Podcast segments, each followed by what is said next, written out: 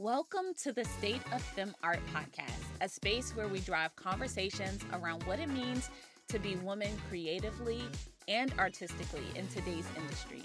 A place where women from various walks of life share their experiences, triumphs, and obstacles as they navigate the state of the world and their creativity. This is a safe space, one where women are celebrated for being fearlessly and unapologetically them.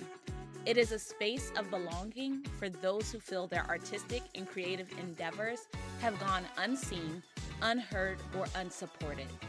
But here, you will also get resources and tools to help you reach your next level. We'll laugh together, cry together, but more importantly, we'll grow together. I am Timea Faulkner, and this is the State of Fem Art. Hello, everybody. Welcome to another episode of the State of Fem Art podcast. I am your host, Timea Faulkner, and I am excited about today's guest. Today, I will be speaking with Georgia Stitt. She is a composer, lyricist, music director, pianist, and music producer who has composed both theatrical and non theatrical works. Georgia received her MFA in musical theater writing from NYU and her bachelor's in music and music theory and composition from Vanderbilt University. Uh, she's also the founder of Maestra Music, which has a purpose of making sure that they provide support, visibility, and community to women and non binary people who make the music and musical theater industry. How are you, Georgia? Oh, I'm so well, Timea. Thank you so much. It's always such a thrill to have someone read your bio to you. I hope everyone gets to feel what that feels like. yes, absolutely. And I think it's so important for for people to know a bit about your background before we dive into our conversation. Uh, one of the things that I'm most excited to talk about is how Maestra Music came about. Um, I I'm so passionate about making sure that there is gender parity and equity within the arts in general. And so I believe I want to say Maestra Music started in about maybe 2019 before the pandemic. It even longer ago than that. It started in 2017 um, as sort of a a club even like a gathering of like-minded people but we officially incorporate incorporated as a not-for-profit in 2019 you're right about that. Wow so what was the process like for that? Were you uh, working as a composer within the industry and just fed up with some of the things that you may have experienced? I know for me that's a part of the reason i started this podcast so i can only imagine how could you possibly know that I was fed up? we were all fed up. Um, it, it, I mean, yes, there was some of that. There was, I mean, the the origin story, as I like to tell it, is that I was music directing an off Broadway show. The show is called Sweet Charity. Musical theater fans know it, and um, it starred a, a, Broadway star named Sutton Foster. Uh, we had a female director, Leigh Silverman, and she was really making a case that Sweet Charity behaved differently when she was in the company of women than she was when she was out in the world and she had to interact with men because even uh, in the case of this this character she was trying to find a husband you know so that she was always on when she was out with the world but she felt safe with her women. And so because the band was going to be visible on stage and we were sort of in the dressing room with the character of charity she said i think the band should be women so that it's part of this safe space that we can create for her. Um, and so the music department was charged with hiring an all-female band and we are like, great, no problem. Except it turned out to be a really, really difficult thing to do. This was in 2016. Um, and uh, it, I like to say it was before the election. And um, and when we were actually there, we say on the day that Hillary Clinton was not elected, we were in rehearsal in that space talking about the plight of trying to be a woman um, breaking a glass ceiling at that time. But anyway, it proved to be really hard for us to find this all female band, and it forced us to uh, reckon with even our own biases. How often we were like, oh, let me just call my boys, let me just hire, you know, my favorite bass player and my favorite drummer and my favorite guitarist, and they were all men. Um, and so when we started looking for who these women really were, we had to butt up against the idea that the other music directors didn't know who they were the music contractors didn't know who they were the producers didn't know who they were and everybody's like the top 10 names on everybody's list were men. And once i started digging for the women who actually had the skills and the expertise and could do this job i had a pretty extensive spreadsheet of names that had come my way. Um, and in one case in particular, the woman that we finally hired said, I've been trying to break into this business for a long time and I couldn't figure out how to get hired. Um, so that was the beginning of it. And then, you know, it turned into these women should know each other. And I don't want to be the keeper of all this data. What if I build a database and put it on the web so that other people can see it and these women can get hired? And that was the beginning of what became the maestra directory which is at the center of our website which is maestramusic.org is this directory that now has over 1700 women and non-binary people who are professional musicians who work in the theater in some capacity and are ready to be hired. So that is game changing i think. The origin story is phenomenal in and of itself and i think it even speaks to this whole good for a girl narrative when I heard you say everyone in the room was just like, hey, let me call my boys or my guys who I, I may usually call in these circumstances. Why do you feel oftentimes uh, people within the industry, particularly music industry, especially I've noticed when it comes to um, composers, musicians, um, music producers, a lot of times those who are getting the calls are predominantly um, men and why was there especially at that time it's getting progressively better of course there's still some work to do but you know it, it's it's automatic for men to get the call but most of the time as you mentioned with you know women and, and non-binary people it may be a bit more difficult to break into the industry I think um, you know I've I've started to be really intentional about identifying. I call it when it when it's a high stakes gig or when it's a low stakes gig, and certainly if it's a high stakes gig like a recording session or like a televised event or something where you know like you can't make a mistake.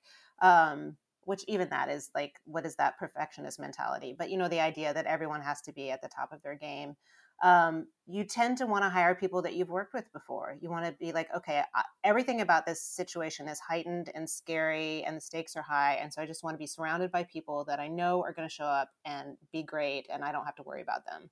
And so in those cases, we hire the people that we've worked with before.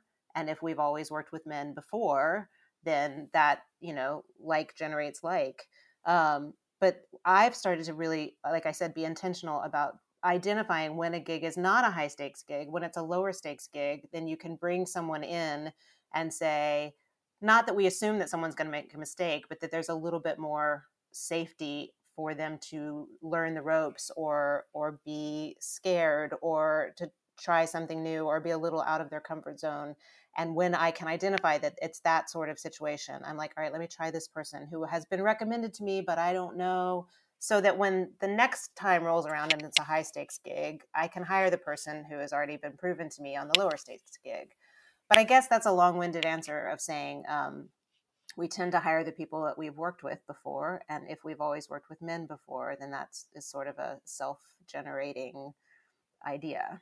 So, would you also then say, when it comes to centering more women within the industry and non-binary people within the industry that you know education also is at the basis of that um, to make sure that those people are equipped that more women more non-binary people are being equipped um, to fulfill even some of the high stake roles when they do um, come their way or when they do receive those opportunities. Absolutely yes and i think i've seen personally instances where you want somebody to be ready and you recommend i'll say her in this case but it could be anyone you know for a job and then realize that they're they're not set up for success. They you know they don't actually have the skills that you needed. You were just hoping that they did, and that can be dangerous and and can have ill effects both to the person you recommended and to the industry as a whole.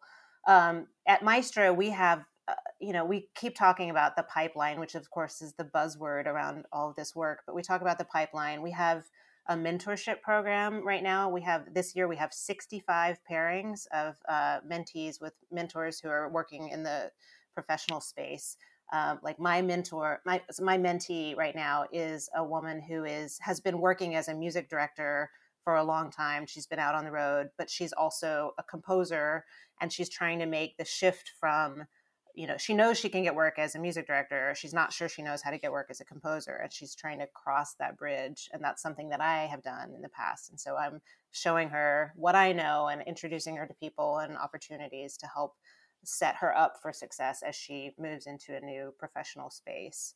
Um, but we have 65 teams of people that are doing that and then we also offer virtual technical workshops online which are um, hour long classes where our members who are experts at something teach a Zoom class, you know, about anything from like writing vocal arrangements to this is how a harp works, this is how an accordion works. These are a whole bunch of different mutes that you might want to consider using when you write for the trombone.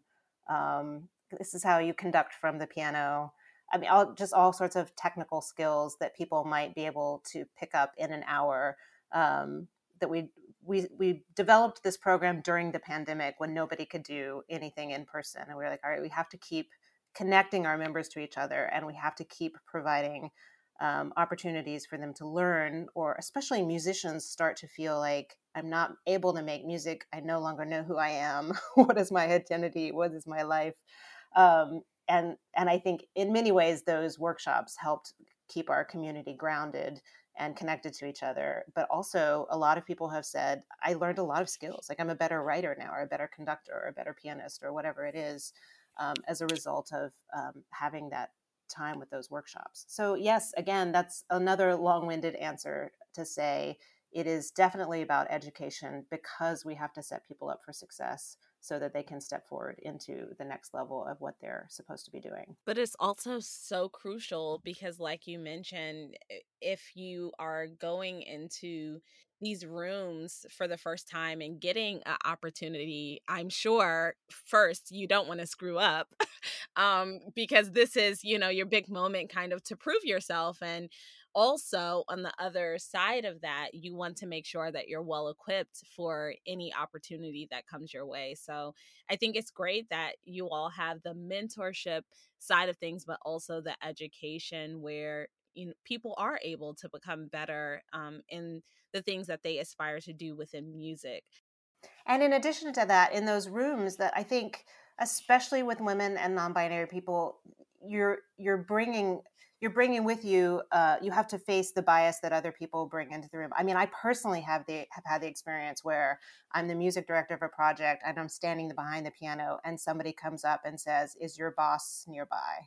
And i'm like i am the boss. This, I, I am the boss. Like the assumption wow. you know the assumption. Yeah. and and i have another music director who said to me she she walked out to conduct the show and somebody was like oh are you are you filling in today? And she's like no this is my job and so just the you know all, that you have to do to be set up for success but also to have the armor to to not let those things you know uh, eat away at your confidence and your your knowledge that you are actually capable of doing this job. What are some of the things you wish you knew before entering into the industry? And how did you prepare yourself for navigating some of those biases that exist within the rooms you entered? Okay, I'm gonna. Those are two. To me, those are two different questions. So let me see. The um, the first one is, uh, what do I wish I had known? Um, I I spend a lot of time wishing that I had known when I was very young at the beginning of my career that a lot of the work that comes your way will be because you make it happen.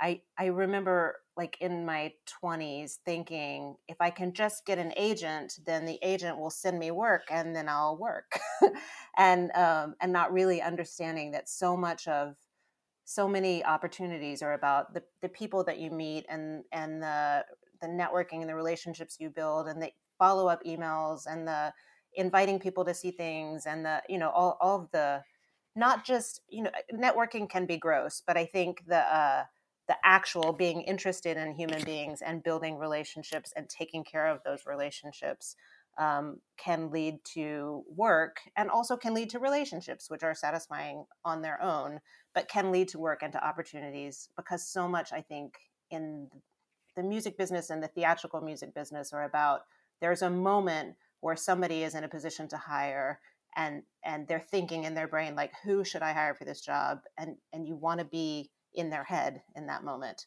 or in the directory that they're using to look for people. You know you want you want to be someone that comes up and they're like oh i like her. I'd like to work with her. She would be good for this. And so much of that is just about being present. And then and then i don't remember exactly what the second part of the question was except that i um, i remember saying that i wanted to tell you there's another woman in the business in in my line of work her name is mary mitchell campbell and she's a music supervisor she um, um, she's currently the music supervisor of Some Like It Hot on Broadway, but she did Mean Girls and she's Kristin Chenoweth's music director and she's out on the road a lot. She and I are relatively the same age and we came up the business at the same time, came up through the business at the same time. And I I talk a lot about how important it was for me to have a, a girlfriend, like just someone in the business that was, you know, climbing the ranks along with me that I could call and say, "Hey, I just got offered this job. I don't. Is this money right? Is this? Should I have a lawyer look over this contract or?" Um, do we like this conductor or you know i can't do this job can you do it because i don't want to just say no i'd like to give them an alternative you know that kind of person um, and and she did the same for me and and now we're we're both several decades into this industry and and both uh, at much further along in our work and still I, I say she's the person that has my back and i'm the person that has her back. And um, and i think in many cases we neither of us would have landed where we are if we hadn't had that springboard of a person to talk to. In fact she was uh, she was one of my collaborators on the sweet charity project at the beginning of the Maestra, you know, the founding of Maestra. She was on that project as well, and she was one of the people that I was like, all right, who are the female musicians you know? Um, and and I think how hard it must be to go through this business totally alone, and so many music departments don't have any women in them, or only have one woman or non-binary person in them, and um, and just how crucial it is to have somebody like that. And that's the you know you read off our mission statement at the beginning of this interview and you said the Maestra provides support, visibility, and community. But I think that's where the community comes from is this idea that we need we need those people around us that um, can help answer our questions and and show us roads to uh, to paths that we might not be able to see ourselves. You definitely need your people, that's for sure. And it's always amazing to have someone like you said within the industry that you can lean on.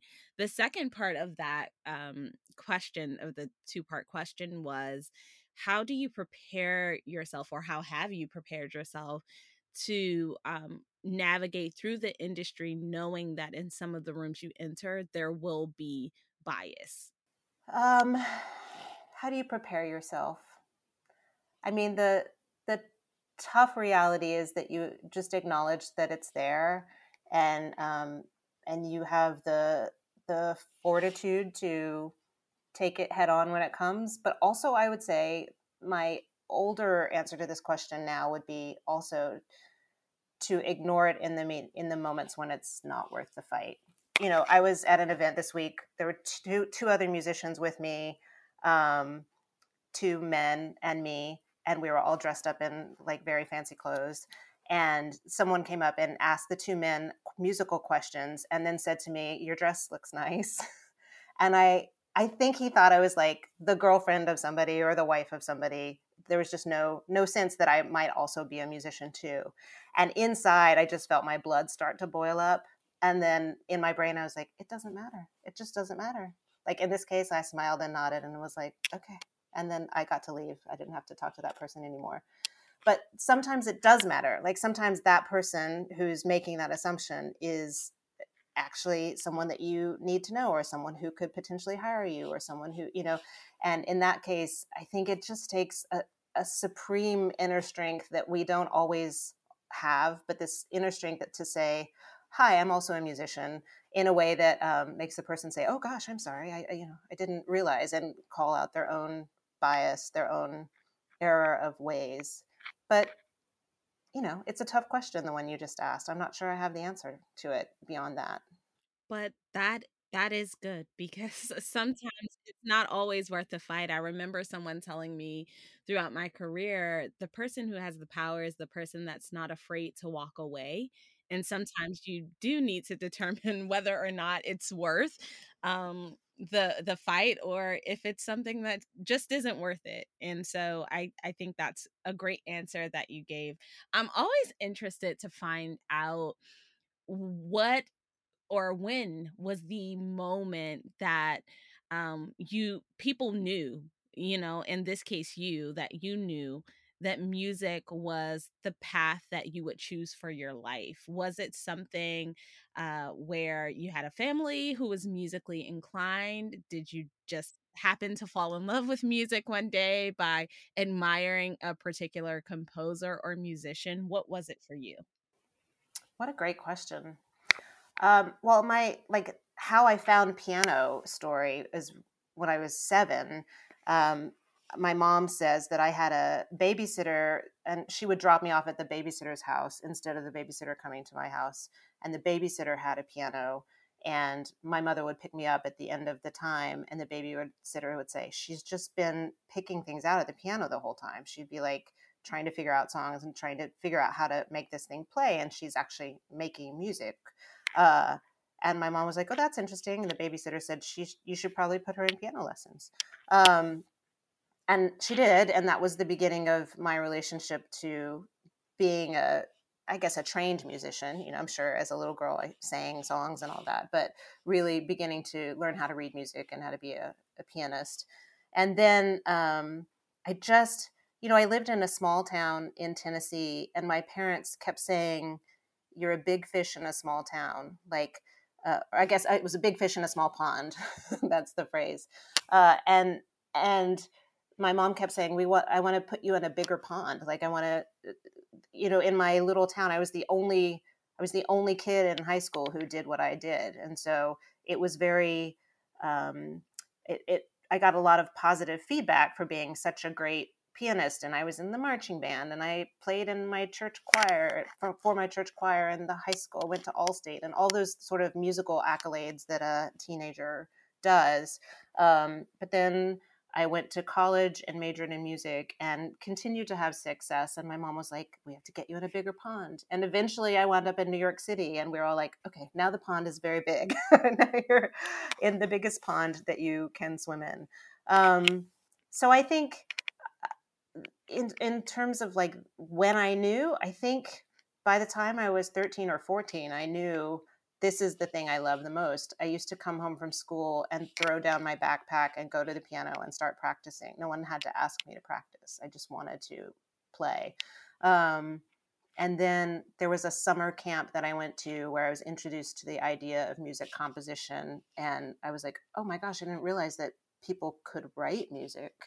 And then I came home and asked for composition lessons and um, continued to do that and just continued to look for educational opportunities. Like, can I major in this in college? Can I go to grad school? Can I, you know, um, in what ways can I keep doing this? Um, I will say a funny little footnote to that story is that when I was a senior in high school, you know, when they go around and they do the yearbook interviews and they ask you, um, what you know like your quote is and what you what you want in the yearbook mine says that um, i'm going to go to northwestern university and major in economics and i did neither of those things. But at the time i think i was really frustrated that people thought oh well obviously she's going to be a musician. And i in my brain i was like i want people to think that i am capable of other things and like if i wanted to i could major in economics or something. And that must have been the day that they came around with the interview and i was like i'm going to major in economics. And a week later i was like no i'm going to major in music.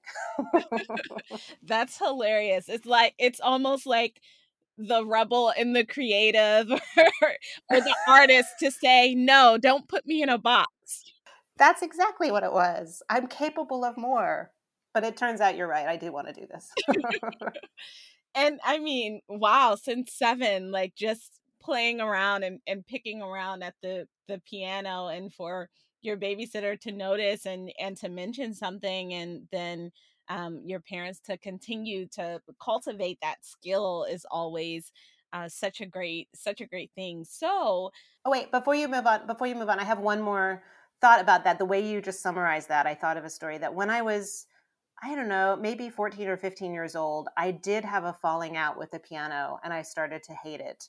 And um, i remember asking my i guess again my mother if i could quit um, and really like on a regular basis i hate this can i quit? And she said you know the way my the way my lessons were set up they were on kind of a year long schedule. You'd start new pieces in the fall and you'd work on them all year and then you'd do a big recital in the spring and there were some piano competitions that i'd do in the spring. So this must have been around mid-year that i was saying i wanted to quit. And my mom said you've made a commitment to your teacher that you would be in the recital and so I want you to get all the way through the recital, learn these pieces, master these pieces, get to the recital. And if after the recital you still want to quit, I'll let you quit. And then you don't have to continue. But you can't quit mid cycle because you've made a commitment.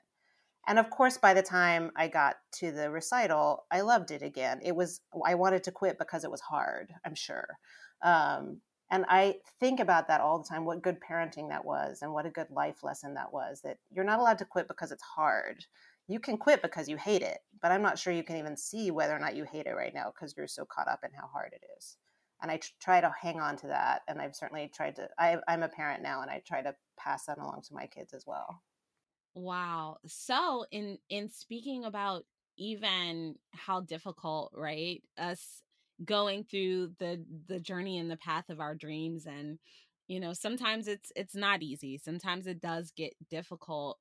When you were making the transition from college into going into your actual professional career what were some of um, the hurdles or what were some of the hard moments where you realized okay like this is a leap that i'm i'm taking for real to make this into a career rather than something i'm just i'm passionate about or just studied in school but this is going to be my life's work. Yeah. Um i think i think my first thought in answer to answer that is that the hardest part about being a young musician is um, is the instability of income or guarantee of work you know that you're hustling so much uh, you know you sign in my case i sign a, a, a lease on an apartment i'm going to pay this much rent every month and then you don't know whether it's not like you you sign a job that a contract that has a salary or you know a regular weekly paycheck. It's um, in theater you work until the show closes or you get hired to you know do a one night only gig or a one week only gig or something and and there were many months where it was all great. There was enough money coming in and i felt fine and safe and then there would be months where it was not great or not safe and um, and the panic of like do i do i quit this and do something else that has more stability? Do i get like a I worked at Barnes and Noble for a very short amount of time to just like make sure that I had regular income. But then, um, then my hours at Barnes and Noble got in the way of my ability to make music, and I was like, "You're either doing this or you're not doing this." Um, and so that leap of faith and being able to um, live in very inexpensive circumstances at the beginning, I think is is is exactly what you're talking about. That you've you know you feel safe in school and it's all sort of academic and you're doing very well until there's a moment where you're like i might not be able to afford my apartment this month unless i figure this out. That to me was the the biggest leap. Yeah. What are some of the moments you're most proud of? Uh i would say i've i have anytime i can take a a, a project uh, that I dreamed up and get it to the finish line. I'm super proud of that. One of my biggest, most proud accomplishments is uh, the very first album that I recorded um, in 2007. I made an album called This Ordinary Thursday. And as a as a young person, I was writing theater songs, and uh, and I like to say that when you write the song, it's sort of like you've created a blueprint for a piece of art, but you haven't actually made the art. You haven't actually realized it. You've got the sheet music for the song that you created, but until you make the music, um, it's not exactly a song yet. And so I had written and sort of squirreled away on my hard drive all of these songs. Um, and I decided to spend the money to make an album, to actually record them, to hire musicians and hire singers and hire producer and graphic designer and all the team of people that you have to create to you have to hire to get an album to the finish line. And I self-produced my first album because I thought, how are people going to know that I'm a writer unless they can hear what I do? Um, and so getting that project to the finish line and releasing it and um, and being able to have it out in the world and get feedback from that. It, in some ways it was like a very very expensive business card or calling card that i i made this thing that then announced to the world this is me. You think i'm a pianist you think i'm a music director but actually what i am is a songwriter. And it put me in a different category. The world started to respond to me differently and i started to get calls for things as a writer um, because i had created legitimacy, I think, for the work that I was trying to do. And I, eh, you know, that sort of harkens back to what I was saying before about uh, how you have to make your own opportunities so often. If I was waiting for somebody to come along and say, can we produce an album for you? That would never, ever have happened. But, um, but, it, but because I was able to do that, it, it, it changed the shape of my career and um, and still that album is something tangible you know so much of music isn't tangible but that that thing i can i mean because it was old enough to be a printed cd i can actually hold it in my hands it's an actual thing that i made. Um, so i'm very proud of that and then there have been other albums since then but none of them were quite as hard as the first one um, because so much of when you're doing something the first time is you're learning how to do it and who you need to ask for help and um, and how this works you know. So i would say that is something i'm very proud of and then i think the you know where we started the launch of maestra and what it has turned into is something else that i'm super proud of that it began out of the need of building this community and and wanting to share these resources with my peers and has now grown into a pretty major not-for-profit organization that has a lot of industry impact and several full-time staff members and is much bigger than me or um, and my initial ideas. You know a lot of times i sit in maestra meetings and just respond to the ideas other people are putting forth and i think i just i cannot believe that we are here already that has grown this much and is having this much um, this many people are committed to it that is thrilling for me. Well, it sounds like you took a gamble on yourself and won. and you know, people are are continuing to be impacted by that work, not just on the advocacy side through Maestra Music and, and making impact within the industry, but also you creating that first, you know, album as an expensive calling card to say, hey, here's what I can do. And, you know, it being the start and continuation of you continuing to put works out there. So, how can our listeners find out more about Maestra Music, um, you, and, and what you have coming up? Sure. Well, um, let's see. Maestra Music has a website. It's maestramusic.org. And we're on um, social media Instagram, Facebook, Twitter, YouTube. You know, there are places you can look. The, um, the website has um, if you go to the education page and look at the classes, there that's how you get to viewing the classes that we've done in the past. I think social media is really the um, the the clearest way for seeing what we have coming up. But there is a weekly newsletter that you can sign up for, and um, that's chock full of um, things Maestra is doing, but also aggregated information that we've collected from out in the world women and non-binary people making music in the theater industry and the classical industry and the jazz industry and film industry um, you know stories that highlight women conductors or women winning awards or um, opportunities that you can apply for awards that you can apply for. So that is a great resource for maestra. And then for me uh, boy, it's sometimes when you get asked this question, I'm like, I really need to update my website, my own personal website. But I, I am very active on social media as well. It's just my name, Georgia Stitt, and um, and and I and I do also have a newsletter that is. Uh, it's so funny to say these back to back because I put so much more energy into Maestra's uh, outreach than to my own but all right all right all right you're you're making me feel bad.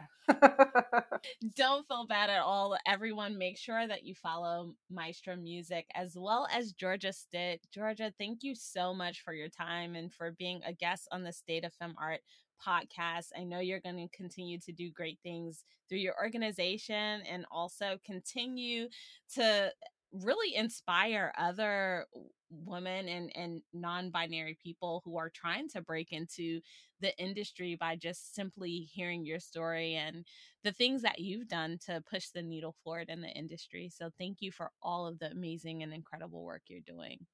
Wow thank you so much and thank you for giving me this platform in the space that you've built um, to showcase the amazing work that women artists are doing on so many different platforms. I'm honored to be part of it Thank you for tuning into this episode of the State of Fem Art podcast. You can catch new episodes bi weekly on Thursdays. And make sure that you connect with us by following us on Instagram at SoFemArt. And you can also visit our website and listen to past episodes at sofemart.com.